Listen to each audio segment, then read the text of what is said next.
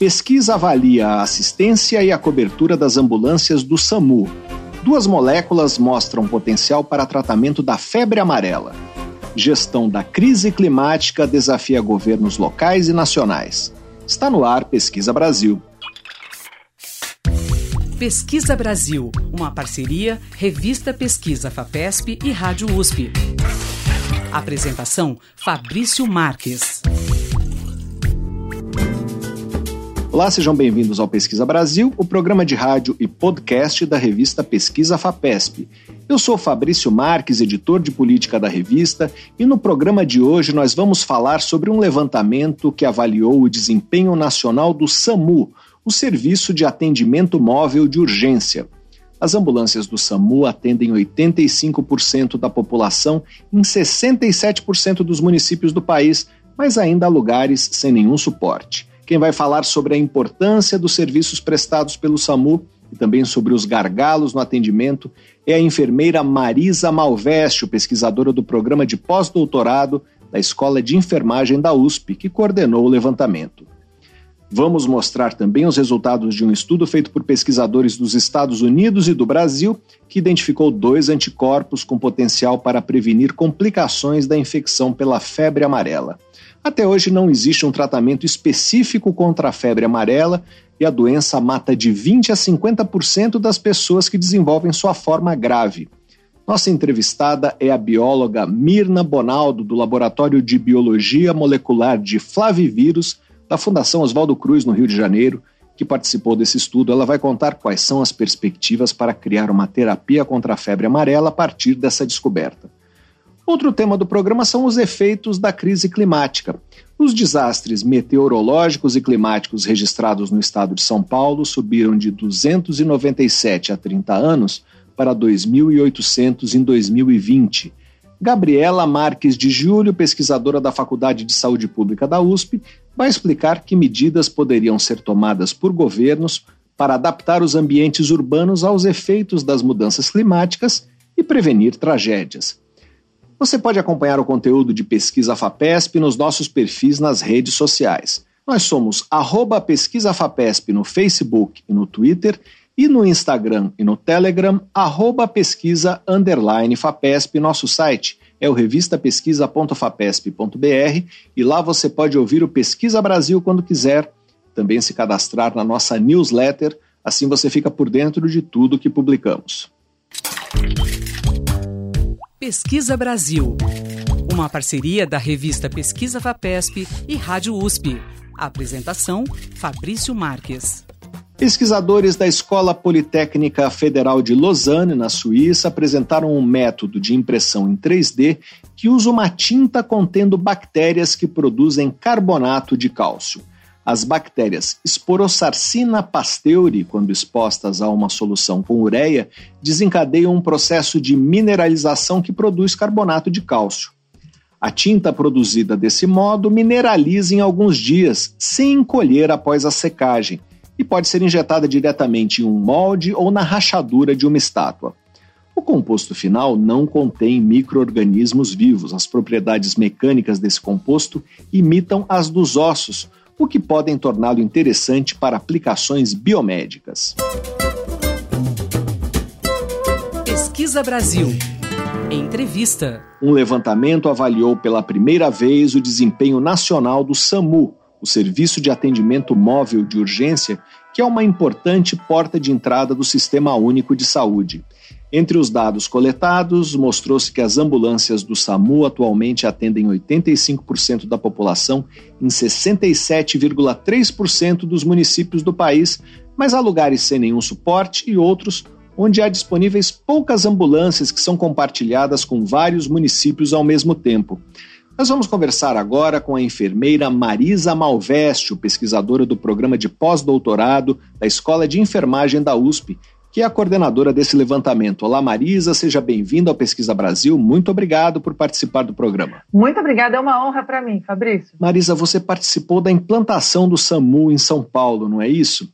Queria que falasse da sua experiência com o SAMU e por que se interessou em estudar é, em profundidade o serviço. Pois é, eu sou enfermeira de formação, trabalho com emergências desde o início da minha carreira, há mais de 35 anos. Eu trabalhei no SAMU desde antes dele ter esse nome. Eu trabalho no atendimento pré-hospitalar móvel na cidade de São Paulo desde os anos 80. No final dos anos 80 já fazia essa atividade e participei de todo o processo de implantação do SAMU a partir do ano de 2002, 2003. Então eu tenho um carinho especial, vivi este momento todo e toda a passagem, essa construção até aqui. Por essa razão, é o meu interesse. É, Marisa, é, o SAMU é um sistema que, 20 anos após o início da implantação, assiste 85% da população. A forma como o SAMU foi implantado foi satisfatória? O que mostram os resultados desse seu levantamento? Fabrício, o estudo analisou três dimensões inicialmente: a dimensão de cobertura, que é essa que você comentou, a cobertura populacional. Então, a gente tem aí 85% das, dos cidadãos brasileiros que podem discar 192 e ser atendidos por uma central e ser atendidos pelo SAMU, é um número grande. A gente também analisou a dimensão de quanto o SAMU produz, a gente chamou de dimensão de produção, e a gente analisou a força de trabalho que faz parte do SAMU. Então, são três dimensões. Uh, esse estudo, justamente, ele quis analisar se 85% é bom. Será que 85% das pessoas do Brasil uh, tendo acesso ao SAMU, isso é bom é suficiente? É ruim? Então, essa, essa, esse estudo buscou exatamente analisar. É o primeiro estudo, é um estudo, portanto, inédito, que buscou analisar uh, o SAMU sobre esses três pontos de vista. Qual é a resposta a essa pergunta? A que conclusões vocês chegaram? É, basicamente é o seguinte: o SAMU faz muito. E não há outro serviço que esteja presente em todo o território nacional. A gente tem outras agências que fazem pré-hospitalar, como os bombeiros, por exemplo, que fazem um trabalho fantástico, mas não estão presentes em todo o país. É, o SAMU chegou a 85% da população, mas ele ainda é, é irregular. Ele ainda não é equânime, ele não chega a todo mundo, tampouco a todos aqueles que precisam e aqueles que mais precisam. Outra coisa que a gente descobriu é que, além de, apesar de ele fazer muito, ele ainda não é oportuno, quer dizer, ele não chega exatamente é, no tempo em que a gente precisa, porque a, a, o atendimento de emergência, Fabrício, é muito interessante. Ele não aceita, não aceita coisa errada. O atendimento de emergência, se você demorar muito para realizar, o paciente pode ter um resultado negativo, que pode ser inclusive a morte, ou um desfecho de agravo, né, um, desfecho de gravidade maior. Então, se você é, tem um serviço que busca chegar a 85% da população, mas ele não tem uma distribuição igual, equânime, ou então é, que ele, ele não chega em tempo adequado às pessoas, a gente pode ter um serviço cujos resultados não são tão bons, muito embora ele exista. Então, essa é a discussão sobre, sobre ter 85% de cobertura. De que nos adianta che poder chegar a 85% se a gente não chega no tempo adequado a, todas, a, a, todo esse percentual de pessoas. Nós estamos conversando com Marisa Malveste, pesquisadora do programa de pós-doutorado da Escola de Enfermagem da USP. É, o que seria um tempo adequado de atendimento e qual é o tempo médio uh, do SAMU na prática? Muito bem. Uh, se a gente pegar uma única emergência, aquela que é a mais clara, aquela que é mais óbvia, que é a parada cardiorrespiratória, em 10 minutos de demora para o atendimento inicial, o paciente já pode ter o que a gente chama de uma morte irreversível. Né? Então, por exemplo, na parada cardiorrespiratória, números de estudos internacionais mostram que a cada um minuto decorrido em parada cardiorrespiratória, você perde 10% de chance de sobrevida. Né? Então, se a gente, nesta emergência, que é a mais clara, mais óbvia dentre todas as emergências, e também talvez a mais, a mais grave, no sentido de que é é um fato terminal da vida, uh, se a gente não chegar em 10 minutos, uh, os resultados podem ser uh, ruins. Né? O resultado de sobrevivência do paciente pode ser ruim. Então, neste sentido, uma meta clara e óbvia seria chegar em, em menos de 10 minutos a esse paciente, especialmente em menos de 6 minutos. Mas quando eu tenho uma, um serviço que, embora esteja cobrindo 85% da população, ele cobre duas, três, quatro cidades simultaneamente, dispersas num território, muitas vezes é, de ambiente, vamos chamar, é, rural, ou um ambiente não urbano, espalhadas por uma por 30, 40 quilômetros de, de estrada, é, esse a gente sabe que ele não vai chegar. A gente sabe que o serviço não vai chegar num tempo adequado para esse paciente. em especial nesse exemplo nosso, na parada cardiorrespiratória. Então, a gente se preocupa com isso. Então, precisa olhar esse serviço de maneira diferente. Ele tem uma questão importante que é o tempo. O tempo. O SAMU é muito, faz muita diferença. Você está dando um exemplo do atendimento regionalizado do SUS, ah, em que várias cidades compartilham serviços eh, de atendimento médico e, no caso específico do SAMU, compartilham ambulâncias. Já nas capitais há uma concentração bem maior de pessoas e não ocorre esse compartilhamento. Nesse caso, no caso das capitais, as ambulâncias conseguem chegar a tempo. É, qual é o tipo de dificuldade de atendimento em um grande centro urbano em comparação com o atendimento compartilhado no interior? Excelente pergunta sua, porque dá, dá a oportunidade da gente explicar as diferenças, né? Se no, num ambiente fora dos grandes centros urbanos, a regionalização, embora extremamente necessária na saúde, ela tem um ponto de inflexão em relação ao SAMU, nos grandes centros, a gente já tem outro problema, que é a demanda. Então, se você pegar São Paulo, São Paulo tem 122 ambulâncias disponíveis para o SAMU. Mas só que a demanda é o grande fator de inflexão, é o grande fator dificultador, porque a demanda é muito alta. Então, a gente tem uma demanda até concentrada em períodos do dia, muito alta, e esse passa a ser um problema. Então, olha que interessante. Basicamente, a gente tem que criar dois universos de SAMU um universo para o grande centro, onde a demanda é o fator complicador mais importante, aquele que mais pesa, e no ambiente do interior, vamos chamar assim, das cidades do interior, a gente tem a questão das distâncias entre as cidades e entre os recursos como fator complicador. Na cidade, a gente tem a possibilidade de chegar mais rápido, só que a gente tem a demanda. Então, você tem um, dois, três, quatro chamados simultâneos para um mesmo, para um mesmo, vamos chamar, território, para um mesmo bairro, e você tem duas, três ambulantes. E aí você é interessante porque cada vez que você leva, leva o paciente para um lugar, para um hospital, uma unidade de saúde, seja um hospital ou seja uma UPA, existe um grande é, componente de tempo que se perde ali. Né? Então você fica com uma ambulância presa 20, 30, 40 minutos, embora ela esteja disponível, ela está presa ali porque a sua maca está sendo usada pelo paciente que acabou de ser levado, e esse paciente precisa de uma, uma, avaliação inicial antes da liberação da maca. Então, a gente já tem, mal está ali parado, já tem um outro chamado aguardando, que a demanda é o fator complicador. Então, a gente tem dois universos: o universo do grande centro, com a demanda como complicador, e o universo do interior, com as distâncias como fator complicador. É preciso parar e pensar sobre como responder a isso. Nós estamos conversando com Marisa Malveste, pesquisadora do programa de pós-doutorado da Escola de Enfermagem da USP. É, o SAMU tem dois tipos de atendimento: as ambulâncias mais simples e as UTIs móveis. A composição das equipes é, desses dois tipos de ambulância também é diferente. Quando um tipo ou outro é acionado, como é que funciona o atendimento para que a equipe mais adequada uh, vá atender uma determinada emergência? O SAMU, ele é a ponta visível, toda vez que você escuta e vê uma ambulância passando pela rua, ele é a ponta visível de um, de um grande complexo. Né? É, ele é um modelo de atenção que ele tem várias partes. Basicamente, esse modelo é igual no mundo todo. Então, quando você liga para um, disca 192, começa por aí. O número, esse número fixo preliminar de três dígitos, é uma estratégia internacional de facilidade de acesso à pessoa numa situação de emergência. Tem um dígito telefônico para acessar. Ao acessar, no nosso caso, 192, ela cai numa central telefônica uh, que tem um grupo de pessoas que recepcionam o chamado, fazem uma, uma prévia uh, uma prévia para detectar se é de fato um caso de urgência, ou se é às vezes algum trote, uma informação necessária, alguma coisa assim. Fazem um grupo de perguntas para tentar estabelecer a gravidade, repassam para um médico. Um médico é quem vai conversar com a pessoa.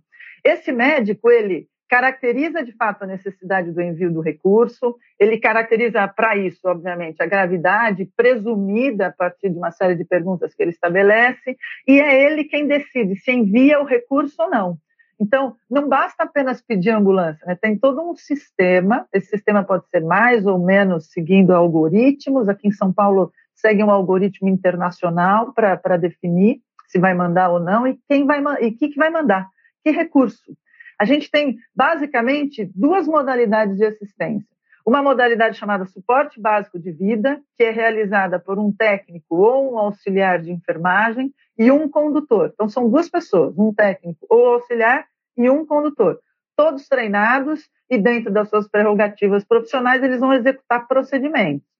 E numa dupla camada, quer dizer, se o paciente for muito grave e precisar de uma assistência mais intensa, a gente disponibiliza uma camada chamada de suporte avançado de vida, que é uma modalidade onde na ambulância seguem um médico, um enfermeiro e um condutor.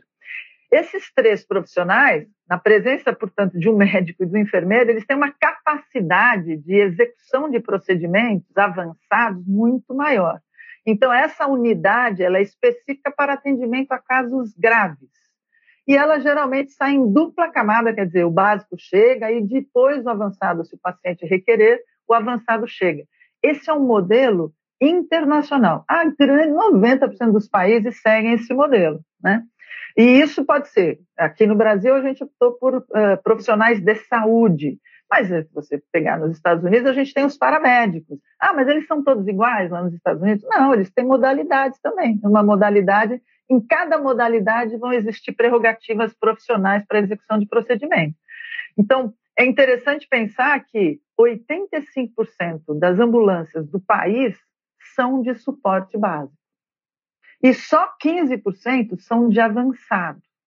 Então, isso quer dizer que aqui em São Paulo, quando eu precisar de um avançado, ele está mais próximo, ele está perto da gente, a gente consegue fazer com que o avançado chegue é, rapidamente. Agora, quando a gente está no interior, lembra aquela história do problema do interior? Isso se agrava quando a gente pensa nas modalidades, porque o básico está capilarizado, está distribuído nas cidades do interior. Mas o avançado, se tiver que apoiar, ele não chega, porque ele cobre 10, 12 cidades. Isso é um risco, porque o paciente pode precisar de um cuidado avançado, só que o médico está a cinco, seis cidades de distância. Então, esse paciente não terá o atendimento oportuno. Olha só, novamente, né? A palavra oportuno, como aqueles, aquela palavra que explica, eu preciso de algo. Uh, não só preciso que a ambulância chegue, eu preciso que ela chegue com a equipe certa e em tempo uh, adequado. Esse é o, o, o, o pensamento. Note como é complexo, né? A gente vê a ambulância, Fabrício, e acha que ela vai chegar na nossa porta, né? Em algum ponto do tempo. Existe um grande, um grande complexo decisório por trás e um grande processo é, por trás de tudo isso. Quanta gente trabalha no SAMU? Tem médicos suficientes é, para os serviços avançados? A gente tem mais de 40 mil pessoas trabalhando no SAMU hoje no Brasil. A maioria delas, mais de 50%, trabalham no suporte básico, né? Nas centrais de regulação, a gente tem cerca aí de 13 mil pessoas trabalhando naquelas centrais, aquelas que atendem os, o dígito 192 em todo o país. Uh, e te digo, olha, numa formulação que nós fizemos, numa modelagem de dimensionamento de pessoal, a gente pegou todo mundo que existe, porque existe um cadastro dessas pessoas, né, onde elas trabalham, onde elas estão no país, em que estados, em que municípios. A gente pegou esse cadastro, pegou todas as ambulâncias que existem e falamos o seguinte: fizemos um modelo no nosso estudo assim. Será que esse monte de gente que existe, esses profissionais dedicados que existem, eles dariam conta de fazer funcionar 100% das ambulâncias? E fizemos uma série de modelos. A gente chegou a uma notícia que já era conhecida eles são insuficientes. A gente tem menos profissionais de suporte básico do que nós precisaríamos, cerca de 67% só. Então, a gente só teria condição de fazer funcionar cerca de 67% das ambulâncias uh, de suporte básico. Já no avançado, a gente tem médico para fazer funcionar só 30%, 33% das ambulâncias. Isso não é bom, né, sob vários aspectos. Enfermeiros, aqueles que atuam junto com os médicos, em conjunto com os médicos nas unidades de esporte avançado, a gente teria mais de 100%. Mais de 100%. Então, a gente tem enfermeiros, mas não tem médicos para o suporte avançado. A gente tem é, equipes para o suporte básico, mas para pouco mais de 67%. Pouco mais. Uh, isso não é bom, porque isso se soma às dificuldades de chegar no interior, as dificuldades de, de garantir suporte em resposta dupla, né, suporte avançado e básico para quem realmente precisa. E a, a, gente então começa a ver que o modelo, com 85% de cobertura, ele faz muito tem salvo vidas, mas ele poderia fazer mais se a gente tivesse um olhar para os detalhes do SAMU. Esse dado de que há enfermeiros suficientes, mas há escassez de médicos, uh, revela que os enfermeiros estão sobrecarregados no sistema, é isso? Eles estão sendo desafiados a fazer trabalhos mais complexos do que seria uh, o ideal. Como eles se viram? A gente observa que esses enfermeiros que, que estão atuando, mesmo na ausência de médicos, já começam a aparecer nos registros uh, que são enviados para o Ministério da Saúde. Então, quando a gente levanta a produção de enfermeiros em ambulâncias de esporte avançado, eles já começam a aparecer atuando mesmo sem médicos, num número crescente nos últimos cinco anos. Né? Então, realmente, essa atividade deles na ambulância de suporte avançado, na ausência do médico, começa a aparecer. É interessante você perguntar isso, porque nós temos nos preocupado. Eu faço parte também do Conselho Federal de Enfermagem e a gente tem se preocupado com isso.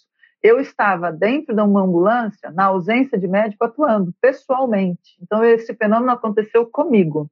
E a gente percebeu que pouco uh, da legislação profissional conversava com a nossa atividade pré-hospitalar. E o Conselho Federal acordou para essa necessidade e nos últimos dois, três anos vem é, melhorando, vem ampliando e vem melhorando e vem fomentando a expansão do papel do enfermeiro nessa atividade de urgência, autorizando uma série de procedimentos uh, que o enfermeiro já poderia fazer, mas agora faz com o apoio do seu Conselho Federal, de tal forma que Hoje, um enfermeiro que está numa ambulância de avançado, mesmo sem o médico, é capaz de manejar uma via aérea, de executar procedimentos de administração de medicamentos por vários, várias formas de acesso circulatório, sob regulação, quer dizer, não é de maneira a, a, autônoma, decisória autônoma, mas sob regulação e com protocolos. Tudo isso amparado pelo Conselho. Então, é interessante que há um movimento para amparar esse profissional diante dessa necessidade do modelo SAMU hoje. Então, é bacana ver que uma, uma necessidade da sociedade é, vem sendo amparada pela legislação, é, mesmo que a gente se brinca, né, que a legislação, às vezes a gente olha, está fazendo as coisas, mas a legislação está no retrovisor, né? Ela vem sempre um pouquinho mais atrasada do que realmente os fatos que a sociedade gera. E, nesse sentido, a, o Conselho Federal de Enfermagem tem apoiado os enfermeiros que estão nessa situação. Nós estamos conversando com Marisa Malveste, pesquisadora do programa de pós-doutorado da Escola de Enfermagem da USP. Marisa, tem um dado que foi publicado na reportagem da revista Pesquisa FAPESP, é, chamando atenção para o fato de que, com o envelhecimento da população, a demanda por serviços de emergência está aumentando em vários países isso uh, está acontecendo também aqui no Brasil? Qual é o impacto disso no SAMU? É muito legal você ter trazido isso, porque acho que é o grande mote da compreensão de como nós precisamos conversar sobre o SAMU. É preciso conversar sobre o SAMU. A gente está envelhecendo, eu digo sempre, ufa, graças a Deus, eu quero muito ter essa oportunidade de envelhecer. Né? A sociedade no mundo inteiro isso está acontecendo, é um fenômeno, isso recebe o nome de transição demográfica, né? a gente está saindo de um povo das criancinhas para um povo de, de uma população de mais idade, acima de 60 anos, e junto com a idade vem comorbidades. E junto com comorbidades, hipertensão, obesidade, diabetes faz parte do universo uh, da, da, da, população acima de 60 anos. E junto com essas comorbidades vem uh, a agudização desses quadros, né? eventualmente por um por um medicamento que falta, um medicamento errado, um ajuste de um ajuste, um, isso é parte, isso é parte da, da, do movimento dessa do movimento de saúde da transição demográfica. Então, o que, que acontece? A gente já observa que a produção do SAMU aumentou muito mais nos últimos cinco anos do que aumentou o número de ambulâncias, aumentou a população no país, e isso já se deve certamente por uma série de motivos, mas dentre eles essa transição. Então, Quanto mais a população envelhece, o que é fantástico para uma sociedade, diz muito sobre quanto ela está avançada, mais também uh, a gente vai ter agudizações de condições crônicas e mais chamados para o SAMU a gente vai ter.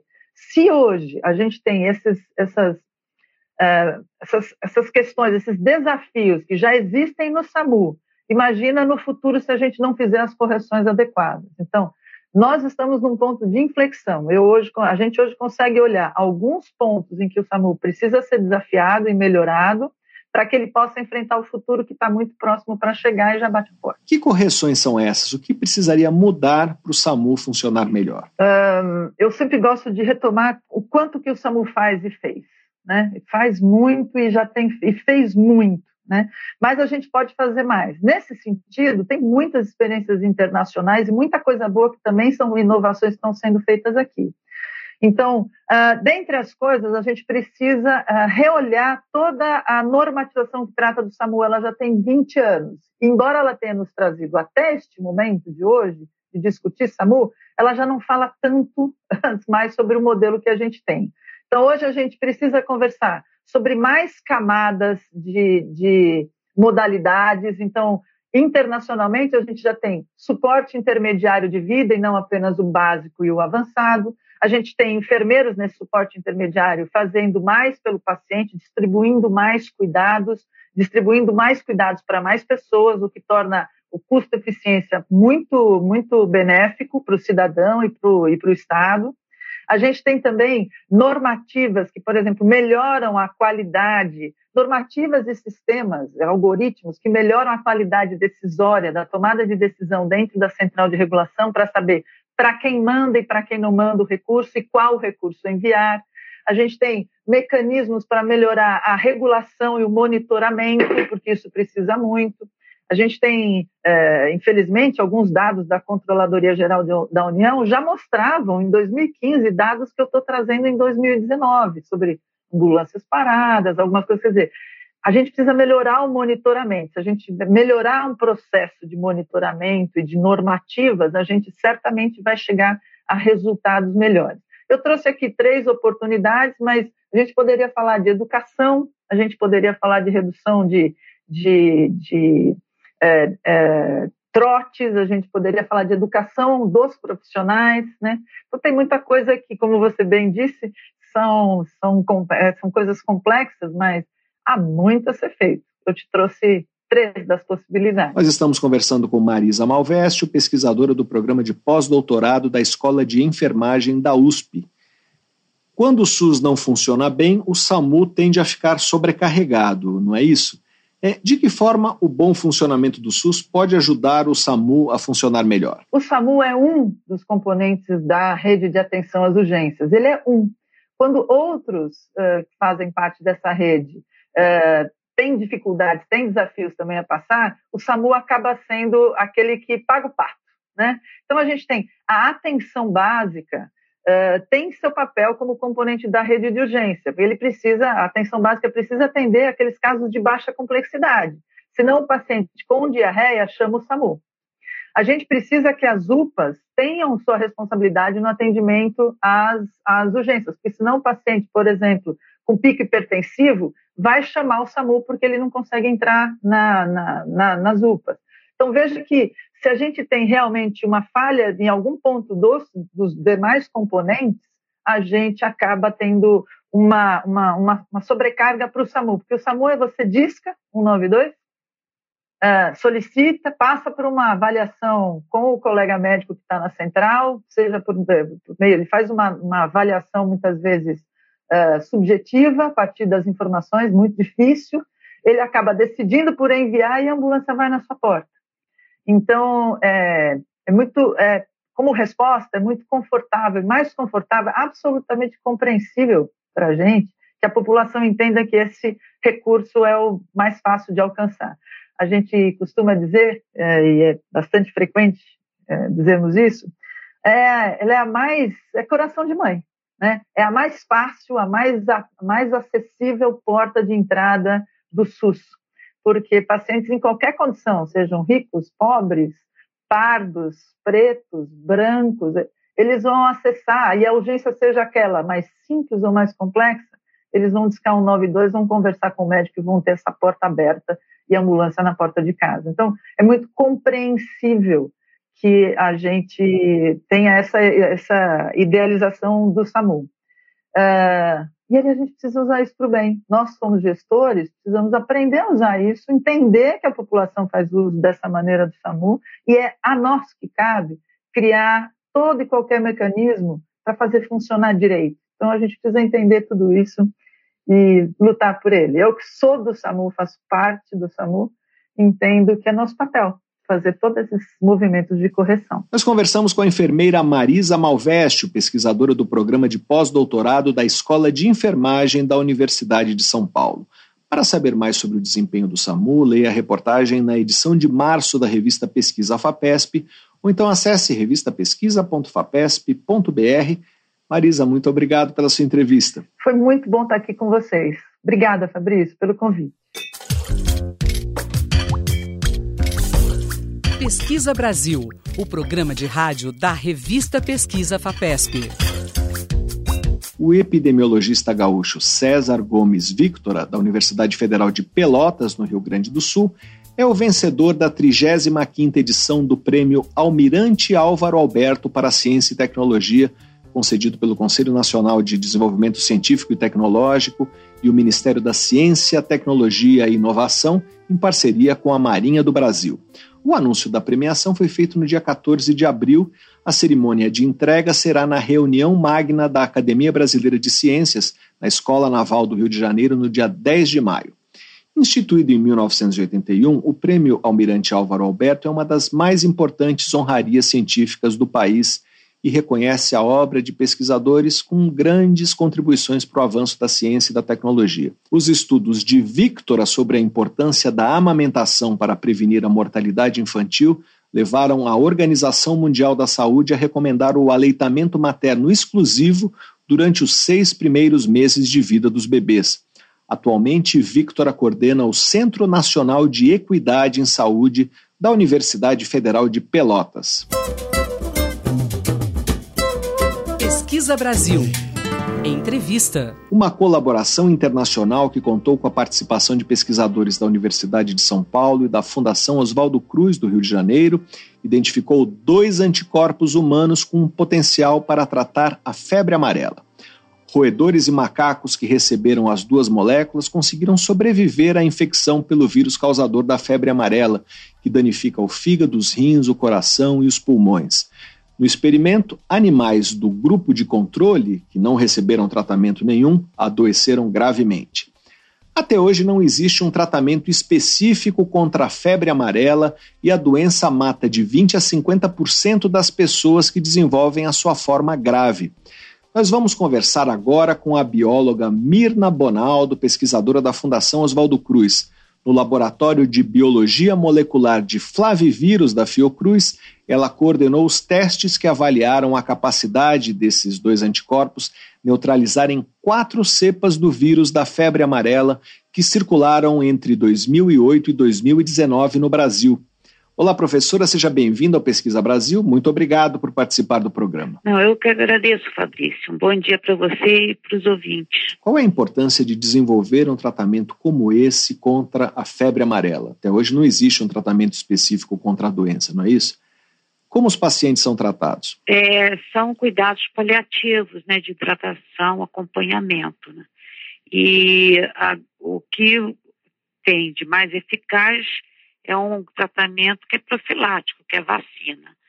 Mas ah, para alguns casos, é, às vezes a pessoa não toma vacina ou a vacina ela não, ela tem uma durabilidade menor. Isso não é frequente, mas existe. A pessoa pode contrair a febre amarela e parte dessas pessoas pode desenvolver uma, uma forma muito grave, né?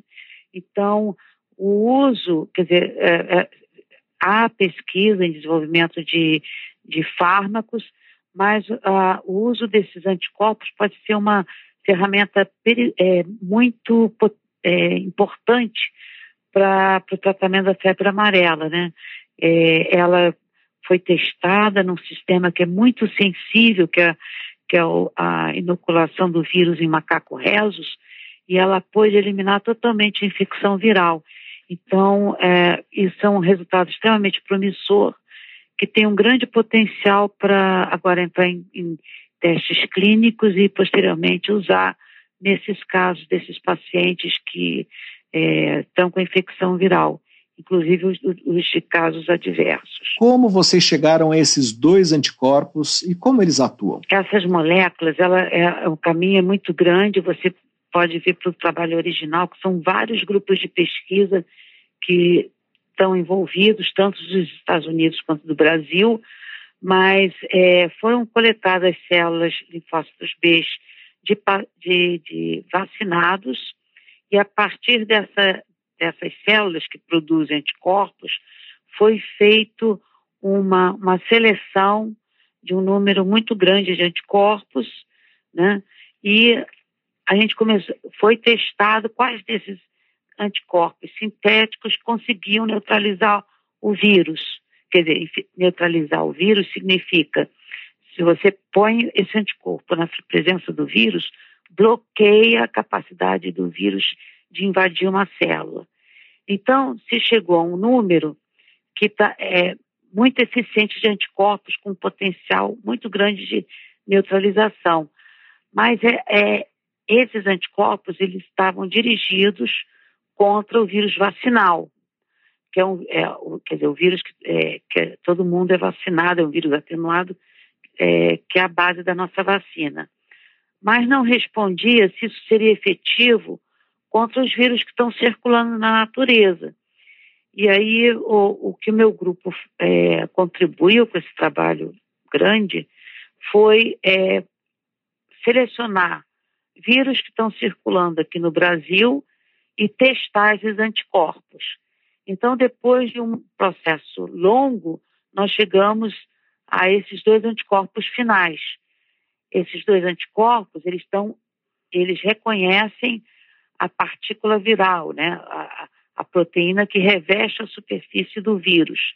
Então, e, e se ligam, eles são, eles se ligam a essa partícula e bloqueiam totalmente a infecção, tá? Como a gente pôde demonstrar nesse estudo pré-clínico em macacos rezos. E aí, com isso, se evita que a doença progrida para a forma mais grave, é isso? É, exatamente. Nesse esse, esse sistema de macacos rezos, como eu disse, ele é muito sensível.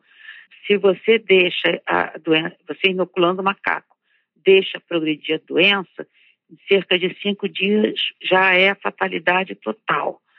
É, quando a gente injeta esses anticorpos, simplesmente bloqueia totalmente a evolução da doença e você não detecta mais vírus circulando nos animais.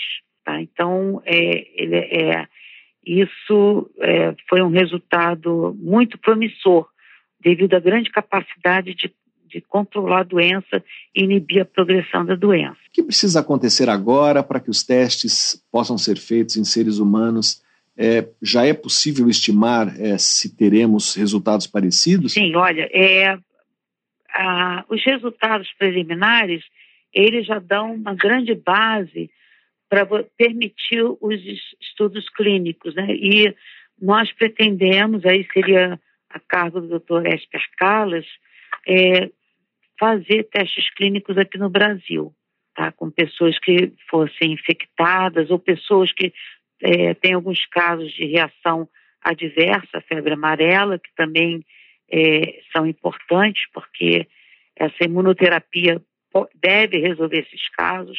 Então, é, eu imagino que é, se você testar nessas pessoas né, afetadas, a chance de, de controlar, curar a infecção é muito alta. Nós estamos conversando com a bióloga Mirna Bonaldo, pesquisadora da Fundação Oswaldo Cruz.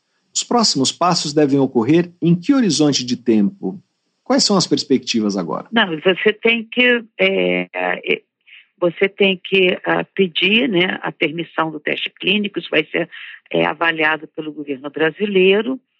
E aí, uma vez, é, você tem, por outro lado, também, você tem que produzir esses anticorpos em que a gente chama de boas práticas de produção. Tá? Então, são com, com os critérios mais perfeitos de produção de qualquer medicamento uh, farmacológico ou, ou, ou, biotecnológico, né?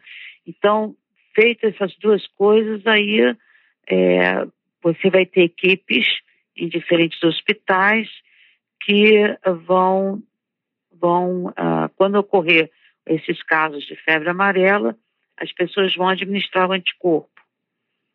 Tá? Então, isso sofre essa regulamentação, ao mesmo tempo que você tem que garantir que o produto que você vai usar para tratar as pessoas tenha um alto grau de, de, de, é, de pureza, né, de, segundo as boas práticas de produção de qualquer produto farmacêutico. Não é uma coisa simples. O processo para obter um produto seguindo essas boas práticas é bastante caro, não é isso? Sim, é caro. É caro, mas também é um processo que você imagina que ele, ele é caro, mas ele está muito bem estabelecido, porque é, se, é, a imunoterapia por anticorpos, né, tanto para doenças infecciosas, como foi o caso do Covid, é, como outras doenças, é, por exemplo, câncer, é, hemofilia, é, osteoporose, aí tem N, né?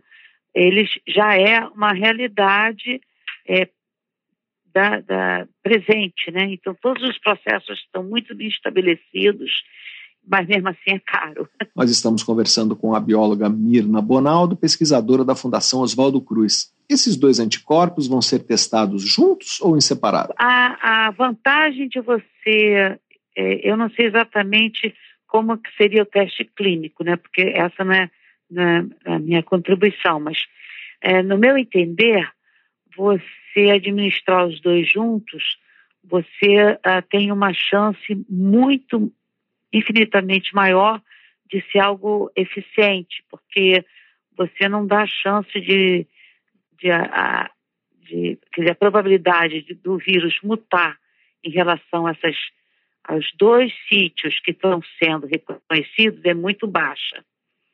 De você ter um mutante que possa é, escapar da ação dos dois anticorpos. Se você usar dois, você uh, torna a, a seleção de uma variante muito improvável. Nós conversamos com a bióloga Mirna Bonaldo, pesquisadora da Fundação Oswaldo Cruz. Para saber mais sobre os anticorpos que trataram a febre amarela em animais, leia a reportagem de Ricardo Zorzeto no site da revista Pesquisa FAPESP, que é o revistapesquisa.fapesp.br. Professora, muito obrigado pela sua entrevista. Tá, tudo de bom para você. Obrigada, tá? Você ouve Pesquisa Brasil. apresentação: Fabrício Marques. Um dos mais produtivos pesquisadores da Espanha, o químico Rafael Luque Álvares de Sotomayor, recebeu uma punição severa da Universidade de Córdoba, onde ele trabalhava como docente desde 2005 no Departamento de Química Orgânica. Ele foi suspenso de suas funções sem direito a salário pelos próximos 13 anos. A sanção, que em termos práticos equivale a uma demissão, foi aplicada porque Luke também trabalhava em duas instituições no exterior a Universidade King Saud, em Riad, capital da Arábia Saudita, e a Universidade Rudny, em Moscou, na Rússia, embora ele fosse contratado em regime de dedicação integral na Universidade de Córdoba. Para além do descumprimento do contrato de trabalho, o caso de Luke é revelador de um tipo de estratégia adotada por universidades para subir em rankings acadêmicos internacionais. Luke, de 44 anos, tem uma produção extraordinariamente elevada. Escreveu mais de 700 artigos científicos em áreas como nanomateriais, nanocatálise e química verde. Só nos três primeiros meses de 2023 ele já publicou 58 artigos, um a cada 37 horas. Desde 2018, ele aparece na lista dos pesquisadores altamente citados do mundo, divulgado pela empresa Clarivate. Essas credenciais são valorizadas por rankings de universidades, que dão pontos extras a instituições com pesquisadores altamente produtivos. Luke foi convidado a integrar os quadros das universidades da Arábia Saudita e da Rússia justamente para reforçar a posição delas nos rankings ele precisa visitar as instituições poucas semanas por ano, mas obrigatoriamente menciona essas universidades nos artigos científicos que ele assina. Pesquisa Brasil. Entrevista. Em 1993, o número de desastres geológicos, hidrológicos, meteorológicos e climatológicos registrados no estado de São Paulo foi de 297, já em 2020, o número saltou para 2.800. A quantidade de municípios ah, afetados por eventos desse tipo também aumentou de 25 em 1993 para 283 em 2020. Segundo a organização Governos Locais pela Sustentabilidade, menos de 50 cidades brasileiras têm planos de adaptação com estratégias para enfrentar os efeitos cada vez mais intensos da crise climática. Para falar sobre as medidas que governos podem tomar para combater os desastres climáticos, nós vamos conversar agora com Gabriela Marques de Júlio, professora da Faculdade de Saúde Pública da USP. Olá, professora, seja bem-vinda ao Pesquisa Brasil. Muito obrigado por nos atender mais uma vez. Olá, Fabrício, é um prazer estar com você. Professora, que tipo de medidas os governos poderiam tomar para evitar novos desastres climáticos?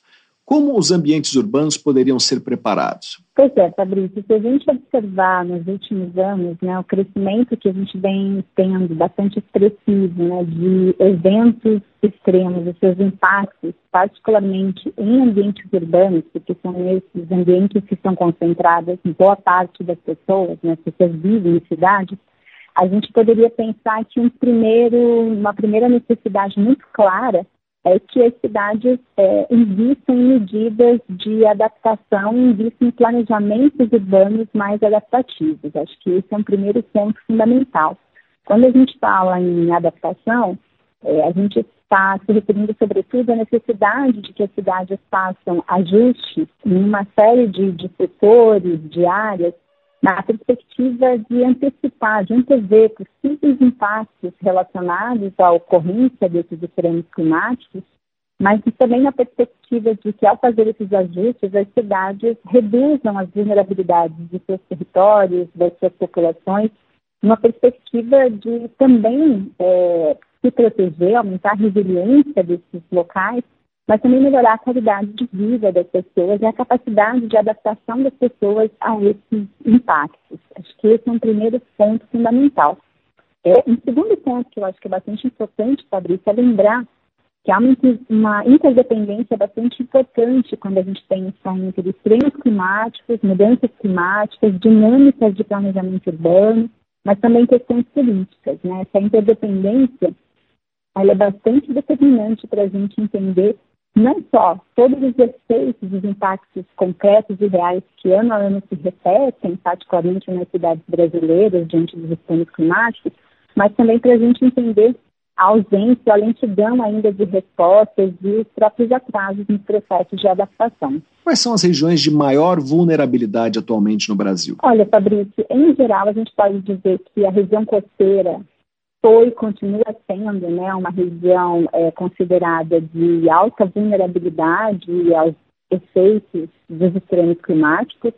Então, a gente está falando de, de fenômenos que têm sido cada vez mais recorrentes e acelerados, como aumento de temperatura, a ocorrência de, de enchentes, alagamentos, em função também de precipitações, né, de chuvas cada vez mais intensas e períodos mais curtos, mas também em relação a, a aumento de ressacas, de aumento do nível do mar.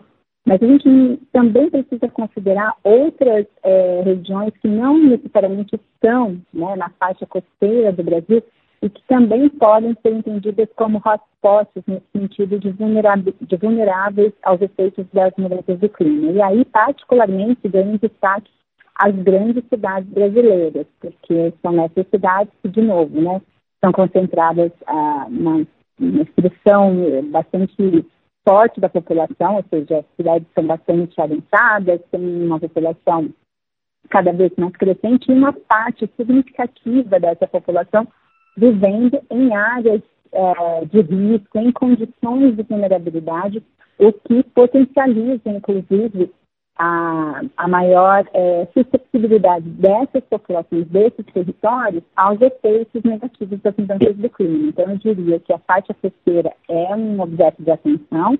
As grandes cidades devem ser, né, estar no radar também desses efeitos, dos impactos dos extremos climáticos, mas o que a gente vem observando nos últimos anos, em decorrência, inclusive, dessa aceleração da, da ocorrência dos extremos climáticos, de seus efeitos cada vez mais negativos, é que outras cidades que não necessariamente estavam no nosso radar anteriormente passam a estar também. Né? Então, a gente tem episódios é, pipocando no Brasil como um todo é, de municípios que são sujeitos, suscetíveis tanto aos efeitos de chuvas mais intensas, mas também aos efeitos de secas mais prolongadas. Então, acho que nesse momento a gente pode olhar o Brasil como um todo com bastante cuidado. Nós estamos conversando com Gabriela Marques de Júlio, pesquisadora da Faculdade de Saúde Pública da USP. Professora, o que é o Plano Nacional de Adaptação?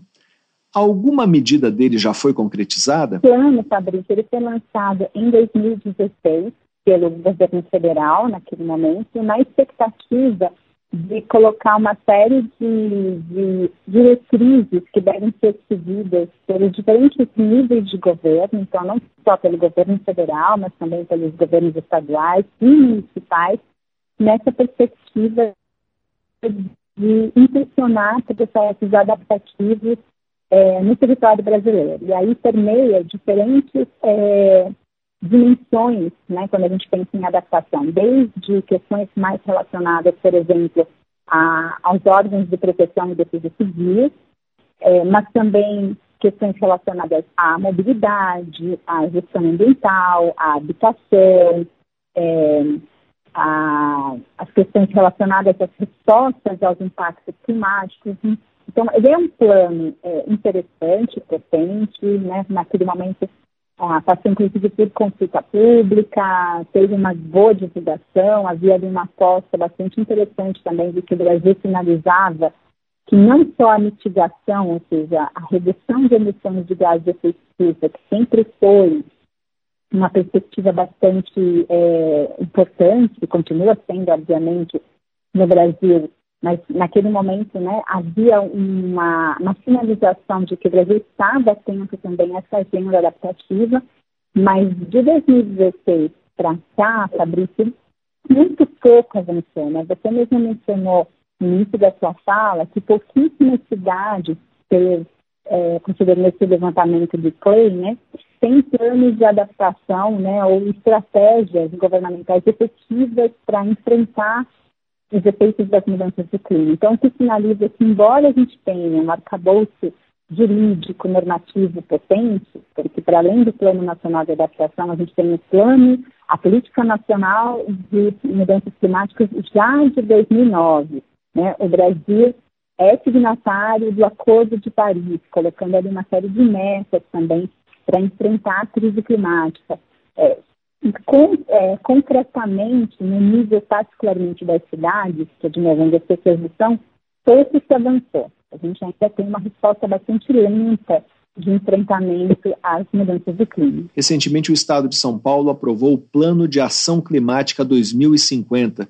Que estratégias são propostas nesse plano? Pois é, esse plano ele foi implementado, ele foi aprovado, implementado no final do ano passado, em 2022, e ele propõe também uma série de estratégias, tanto de mitigação de emissões, né, em setores que são considerados bastante chave, no caso do, do estado de São Paulo, como transportes, energia, agropecuária, florestas e uso do solo, resíduos, indústria e finanças verdes e inovação, mas também coloca ali algumas questões que nos parecem bastante interessantes do ponto de vista da adaptação, né, apostando bastante que uh, o Estado de São Paulo pode e deve, na verdade, é, fomentar soluções baseadas na natureza para melhorar a sua própria capacidade adaptativa e aumentar a sua resiliência, a resiliência dos seus territórios, das suas populações diante dos extremos climáticos.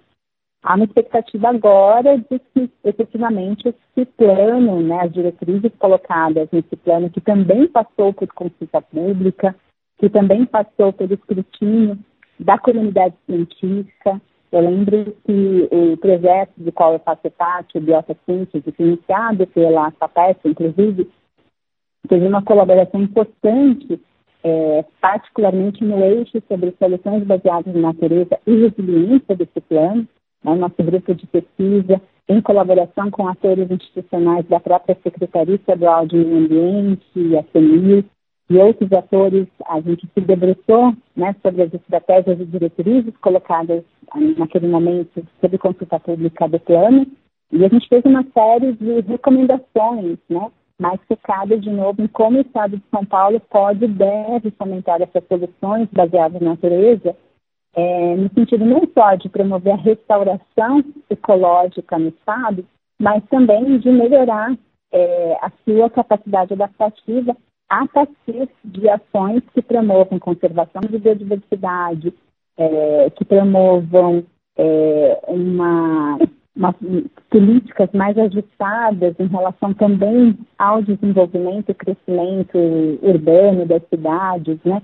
um olhar mais atento, inclusive, às políticas expansão urbana, né, pensando na questão de regulações, uh, de políticas de proteção de reservatórios de abastecimento de água, de áreas manunciais, que é um ponto bastante importante crítico aqui no Estado, é, entendendo também como é que é possível e deve ser necessário, na verdade, a gente ampliar o mapeamento das áreas uh, do Estado que são sujeitas né, a deslizamento, a erosão, a inundação, ou seja, né, ter diretrizes mínimas para prevenir definir as áreas de preservação permanente em áreas urbanas, para orientar a elaboração de planos diretores municipais, de planos de desenvolvimento urbano integrado.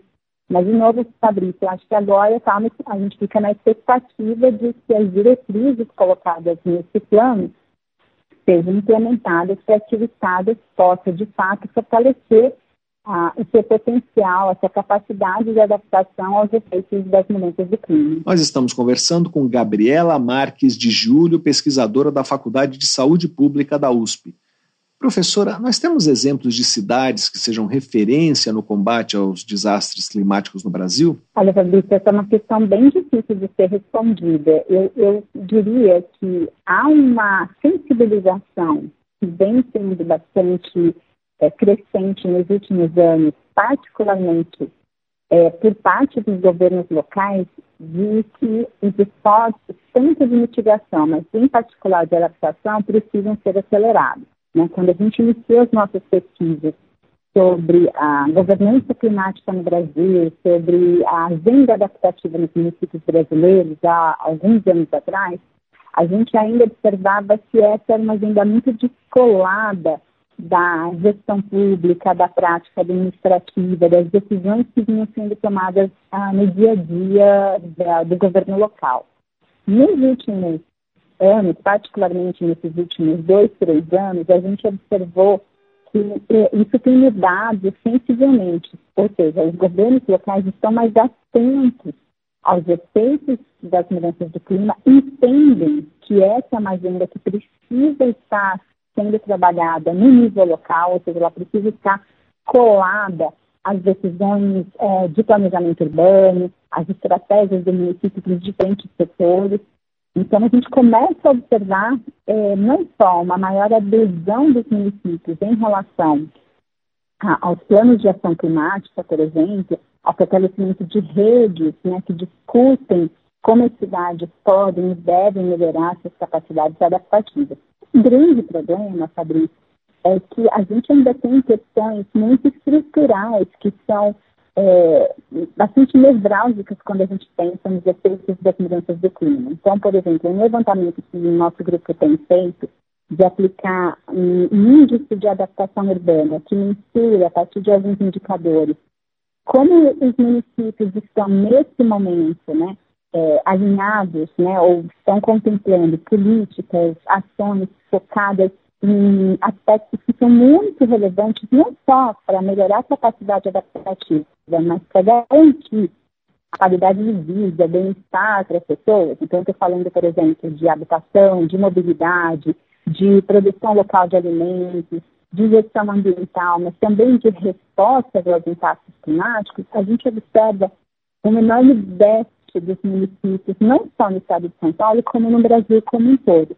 O que revela para a gente que, embora haja uma sensibilização em relação à questão climática, concretamente a gente ainda tem, na maior parte dos municípios, enormes lacunas e um movimento ainda muito longo a ser percorrido para direcionar, é, de novo, né, ações políticas que são fundamentais né, que são condições básicas, vamos assim dizer, para não só enfrentar melhor os impactos dos extremos climáticos, mas, de novo, né, para garantir minimamente né, as condições essenciais que promovam é, qualidade de vida em seus territórios. Então, há uma intenção interessante, potente, mas ela ainda está muito distante da concretude da ação. Então, em termos de exemplos concretos, eu vou ficar aqui devendo, porque eu acho que essa é uma agenda que ainda não se concretizou com força aqui no Brasil. Nós conversamos com Gabriela Marques de Júlio, professora da Faculdade de Saúde Pública da USP,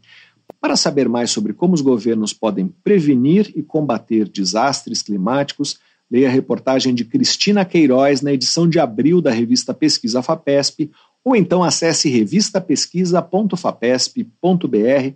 Professora, muito obrigado pela sua entrevista. Obrigada, Fabrício. Sempre um prazer conversar com você e com os ouvintes. E aqui termina o Pesquisa Brasil de hoje. Para ficar por dentro de tudo que publicamos, você pode se cadastrar na nossa newsletter através do site da revista Pesquisa FAPESP, que é o revistapesquisa.fapesp.br ou então se inscrever no nosso canal no serviço de mensagens instantâneas Telegram. Procure por Pesquisa FAPESP ou arroba pesquisa underline FAPESP e você receberá avisos sobre a publicação de reportagens, podcasts e vídeos. Por falar em vídeo, eu convido você ouvinte a ver a nossa última produção, um vídeo sobre a descoberta de uma pintura rupestre com representações de araucárias em um sítio pré-histórico no interior do Paraná, você pode assistir no nosso site, que é o revistapesquisa.fapesp.br, ou no nosso canal no YouTube. O programa tem produção, roteiro e edição de Sara Caravieri. Eu sou Fabrício Marques, editor de política da revista Pesquisa FAPESP, e desejo a todos uma boa tarde. Você ouviu Pesquisa Brasil, uma parceria da revista Pesquisa FAPESP e Rádio USP.